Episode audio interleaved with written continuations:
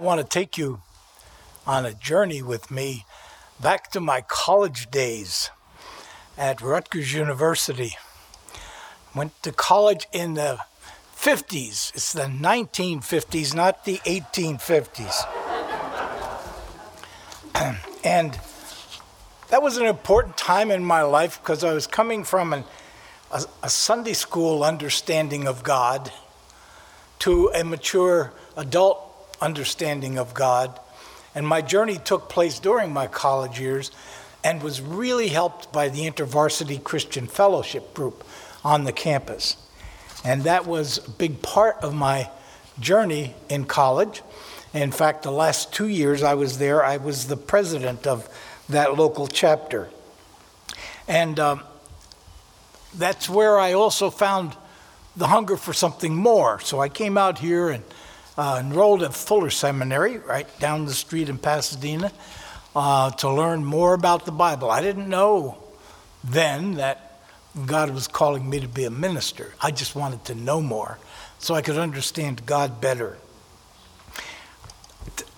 So I studied for four years here, earned two graduate degrees beyond my college, and knew everything about God. I had kept contact with the people from that InterVarsity Christian Fellowship group, and uh, I was impressed by what was happening. They were growing, they were reaching a lot of others who were hungry to learn about God, and there was a spirit of optimism that I had missed during my time there. It was a struggle.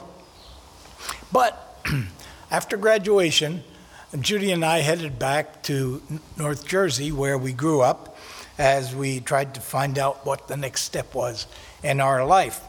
And while I was there, I heard about this intervarsity group down in New Brunswick where Rutgers was, and they were having they, they were feeling so good about their outreach that they planned a big event which we would never have done.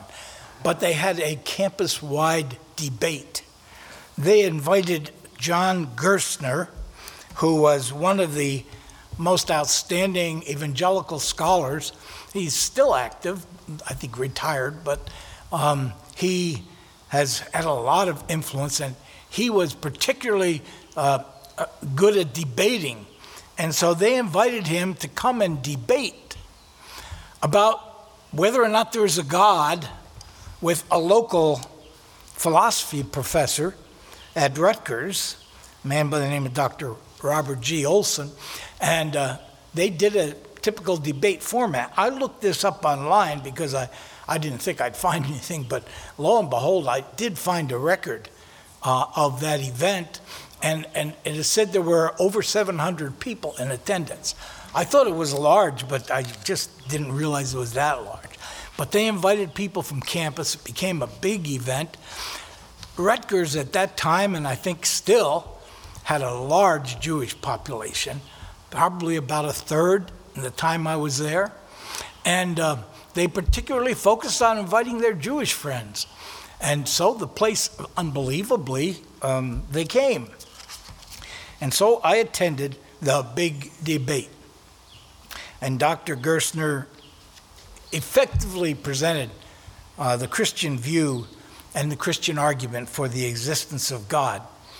Now, Dr. Olson, the philosophy professor, uh, didn't try to attack all of what uh, Dr. Gerstner said, but what he did was very clever. He brought up the Holocaust, knowing that there were a lot of Jewish people in his audience. And he said, if there is a God, how could there have been a Holocaust? And I wondered, how would Dr. Gerstner a, a really effective debater. How would he handle this? I was going to learn from him. And uh, how he handled it was to insist on God's absolute sovereignty and absolute control of everything. And he ended up actually saying that the Holocaust must have been part of God's will and that he was trying he was going to accomplish something even greater through that because God controls everything. I was shocked, not, not just by what he said, but the out loud booing that came from that audience. And I don't remember how long the debate went beyond that, but I remember there was no debate after that. And I met with the InterVarsity leadership afterwards who were really downcast about the way things had gone. And I'm the guy who has gone to graduate school, so I know all the answers. I've studied under people like Dr. Gerstner, and I can tell you, I can tell you that some, some, I believe some people lost their faith that day um, because they, they, a hero they put forward did not have the answers. I know it shook my faith, it made me ask new questions about God. And questions is what our sermon series is all about. We, t- we like to say the Bible is the answer book, and we're talking about the Bible being the question book. And so we've gone through some of the important questions that are raised in the Bible, and uh, uh, hopefully have had answers to those questions from the Bible. This one, uh, we're going to raise the question and probably not have an answer. That's just the way it is. Now, here's the question Is the Lord among us or not? Is the Lord among us or not? Now, the passage this comes from is found in Exodus chapter 17. And this is part of the drama of the children of Israel leaving the land of Egypt and finally, after 40 years of struggle in the wilderness, coming into the promised land, which um, was a place of great uh, opportunity, but which they managed to screw up in a couple of generations. And here is an episode that you're probably familiar with, but just listen to it again. Exodus 17, verse 1. From the wilderness of sin, now that's the name of a place, it has nothing to do with the kind of sin you do, and I don't. From, from the wilderness of sin, the whole congregation of the Israelites journeyed by stages as the Lord commanded. They camped at Rephidim, but there was no water for the people to drink. The people quarreled with Moses and said, Give us water to drink. Moses said to them, Why do you quarrel with me? Why do you test the Lord? But the people thirsted there for water. And the people complained against Moses and said, Why do you bring us, did you bring us out of Egypt to kill us and our children and livestock of thirst? So Moses cried out to the Lord, What shall I do for this people? They are almost ready to stone me. And the Lord, I don't know the play on words, stone me. But the Lord said to Moses, Go ahead of these people and take some of the elderlies with you elders of Israel with you, take in your hand the staff with, with which you struck the Nile, the same staff that opened the waters of the Red Sea, and uh, I will be standing there in front of you on the rock of Horeb. Strike the rock, and water will come out of it so that the people may drink. Moses did so in the sight of the elders of Israel. We're not told about the fact that a lot of water came from that rock. It's just kind of presumed in the text. We're not even told that this became a habit every day when the cows got thirsty to bang the rock again and have water come out. Numbers chapter 20 recounts another episode of striking a rock for water, which many scholars think is about the same uh, ancient story of God's deliverance. But uh, I'm not going to get into any of the details. I just want you to look at uh, two verses. Go back and look at verse 2 again, where it says, The people quarreled with Moses and said, Give us water to drink. And Moses said to them, Why do you quarrel with me? Why do you test the Lord? Okay, those two words, quarrel and test, are specific Hebrew words that talk about um, not the, the opposite of agreement, okay? And uh, they were quarreling and they were testing. If you look down at verse 7, you find the same two words used. He called the place Massah and Meribah because the Israelites quarreled and tested the Lord. Okay, there are the two words again. And what does uh, Massah and Meribah, those two places, uh, uh, those two words mean quarreling and testing. So remember, this is what you did here, and these are the places where you did it. And then here comes our question. Because the Israelites quarreled and tested the Lord, saying, Is the Lord among us or not? Is he among us or not? Quarreling, testing, no sure answer, no final word. The doubt is still there.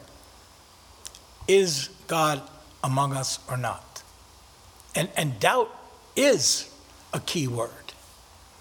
A doubt, I was brought up to think was a bad word.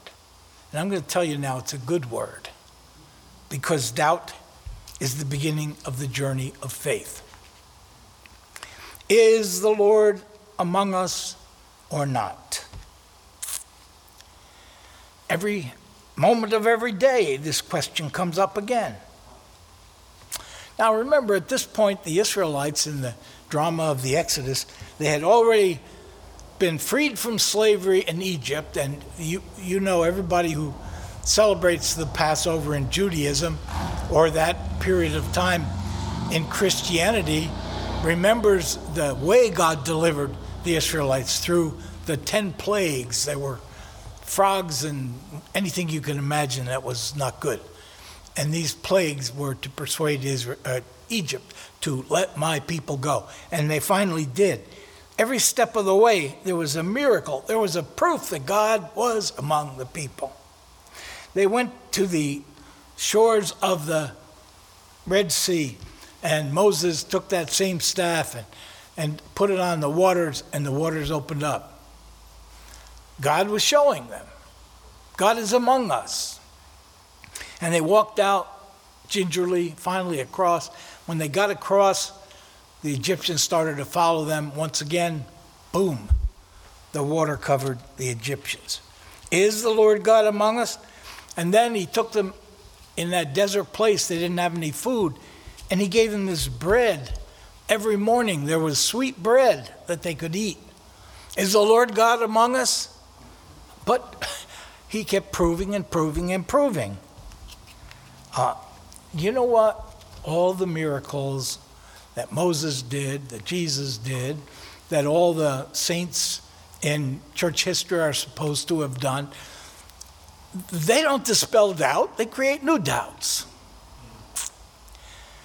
And all of the demonstrations, if, if, if this afternoon at 1.15, don't hold me to the time, but if this afternoon at 1.15, every television program all over the world was interrupted by a word from your sponsor, the Lord, and he appeared and demonstrated that he's in control. And at the same time, it popped up on everyone's laptop and everyone's iPhone. You know what? When all happened, we would say, Did that really happen? Wait a minute. Did you see what I saw? No, no, no, that couldn't have been we would still not believe. And these, this was the problem that this group of people had. Is the Lord among us or not? Right at this moment, because I am thirsty. My cattle are dying. Is the Lord among us? And the issue demanded uh, outpouring of water. Is the Lord among us? Was the Lord among those people doing their weekly food shopping in Buffalo, reading about their lives. It's interesting how many of them were active in their churches. Some wonderful stories about how they demonstrated God in their lives. In one moment, an out of control young man with a gun raised the question again is the Lord among us or not? And then, as Connie indicated, just a week later, a little more than a week, in uh, Uvalde, Texas, all, all these kids. Look, look, they're, they're putting those flowers at the base of a cross, which represents the Christian faith. But every one of them, in their heart, is asking for a new demonstration. Is the Lord God really among us? Why didn't he strike that young man with the gun like Moses struck the rock? Is the Lord God among us? In the Ukraine, the leading church is the Ukrainian Orthodox Church. And this is the leading prelate in that church. They're very important in the struggle now where people are dying and families torn apart. They're bringing the hope of God into the midst of that. Meanwhile, a few hundred miles north in Russia, the patriarch is patting Putin on the back. He's a close friend of his, fully supports and defends the war. Is the Lord God among us, or is the Lord God among us? Which branch of the Orthodox Church is God favoring here? And which one is he turning his back on? I remember writing, reading the book. Now, you guys may have seen the movie, but I'm pre movie. The Last Temptation of Christ by Nikos Kazantzakis, who was also Orthodox in his baptism and upbringing, and uh, his was Greek Orthodox, but a very similar faith background. And, and I think that really infuses his spirituality in a lot of words. He was critical of the church, but there's something there that you really have to wrestle with. And uh, I remember being struck by this reading in the book. Zebedee was a fisherman, and he raised his children to be fishermen, and his two sons, James and John, were spending their time running after this new leader guy by the name of Jesus, a nobody. What are they doing following him when we got fish to catch? They tried to explain their faith to Zebedee. And here's Kazantzakis' uh, re- recounting of his imagined response from Zebedee. Good Lord, just think what poor old God must go through, he said with a laugh. He certainly got him in, himself into hot water when he created the world. The fish screams, Don't blind me, Lord. Don't let me enter the nets. The fisherman screams, Blind the fish, Lord, make him enter the nets. Which one is God supposed to listen to? Sometimes he listens to the fish, sometimes to the fishermen, and that's the way the world goes round. Why? Why does God do this? Why, why, why does he keep uh, escaping us our our mental image of him just when we think we've got it. And to leave this question always open. For you to quarrel and test and then believe again. When you rebelieve, you believe on a higher level. When you think you have God figured out, you know you've got an idol. Because nobody has God figured out. And if the Russian Orthodox prelate thinks he's got the answer, he's got to get humble. But that goes both ways. When we think we've got God figured out, and then a crisis comes in our lives that makes us say, Is God among us? Is God really among us? I've spent all my life on the belief that He is. And now, look how He's kicked the, kicked the props from under me. How could He let that person die? How could he let this happen? And, and, and that is just the doorstep to a new level of understanding. Because when you go past the quarreling and testing, when you get past that drama of doubt, You know God, but He's a different God. He's a different God. He's a God who somehow, who can understand it? A God who includes a Uvalde and a Buffalo and a Holocaust. And He's a bigger God than any of us can imagine. So when we think we have Him figured out, He unfigures us and challenges us. The God you knew in yesterday's crisis has to be known on a deeper, more profound level for today's crisis. Those of you who've been Christians for a number of years will recognize truth in what I'm saying. You can remember moments in your life that logically should have destroyed your faith, but now your faith is deeper and stronger, but you can't quite explain it as well. You know, because we can't quite explain God. But here's the lesson for today it's about faith strengthened through doubt. Do you believe? Well, yes, Lord, I believe. Wait a minute, that's yesterday's belief. In this minute, I'm not a prophet here, but if a young man with an automatic weapon came through that back door and somehow got past the burly man standing there, and it was our moment, how big is your God? You don't have him figured out? You got a new opportunity to see him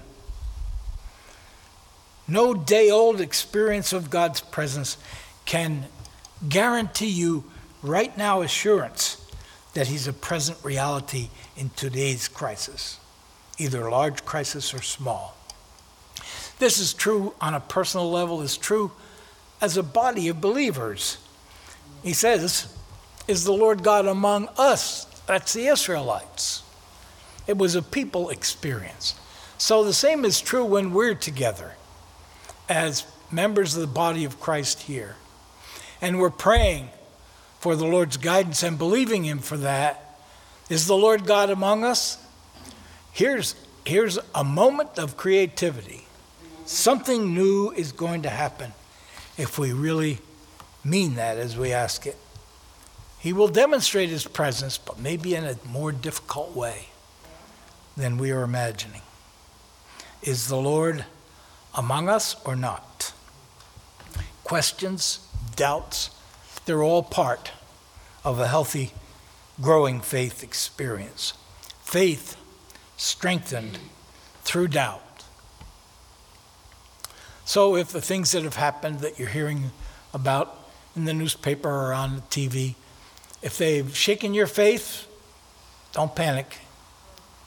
Your faith needed shaking. And if you have doubts and questions, don't be afraid. Abraham did, Moses did, the disciples of Jesus did. There was a man who came to Jesus, and it's recorded in Mark chapter 9. He talked about his boy, his behavior, which the man interpreted as the possession by demons says alien evil force just takes this boy over. And in Mark chapter 9, verse 23, he, he said, Lord, if you are able, in the previous verse, he said, if you are able, heal my boy. And Jesus answered, if you are able. He didn't even finish that sentence. That's because that, that's a, itself an expression of doubt.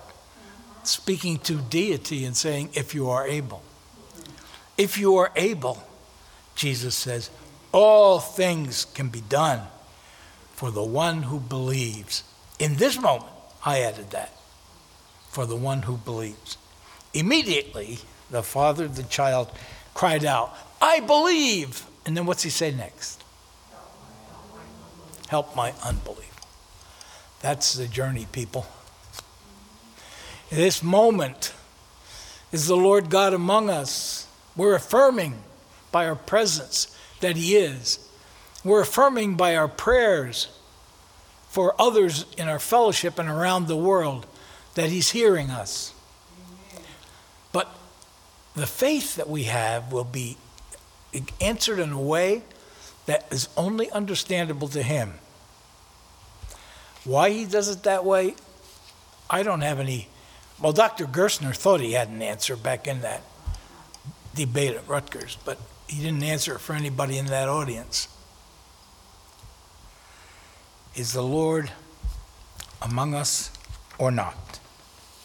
That's the question of the moment, and that's the question of every moment.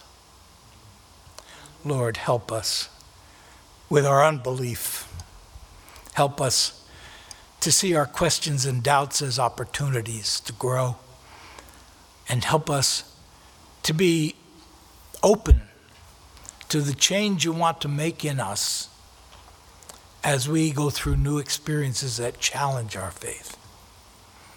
And help us, Lord, to be a partner with you in the work of faith building through doubt by the grace of the Lord Jesus Christ. Amen. We meet in Altadena every Sunday morning at 11 a.m. Pacific, both in the sanctuary and on YouTube. Most other events will be starting up soon, but if you need prayer now, please reach out to us at altabapprayer at aol.com. And again, as always, we pray God's blessings on you this week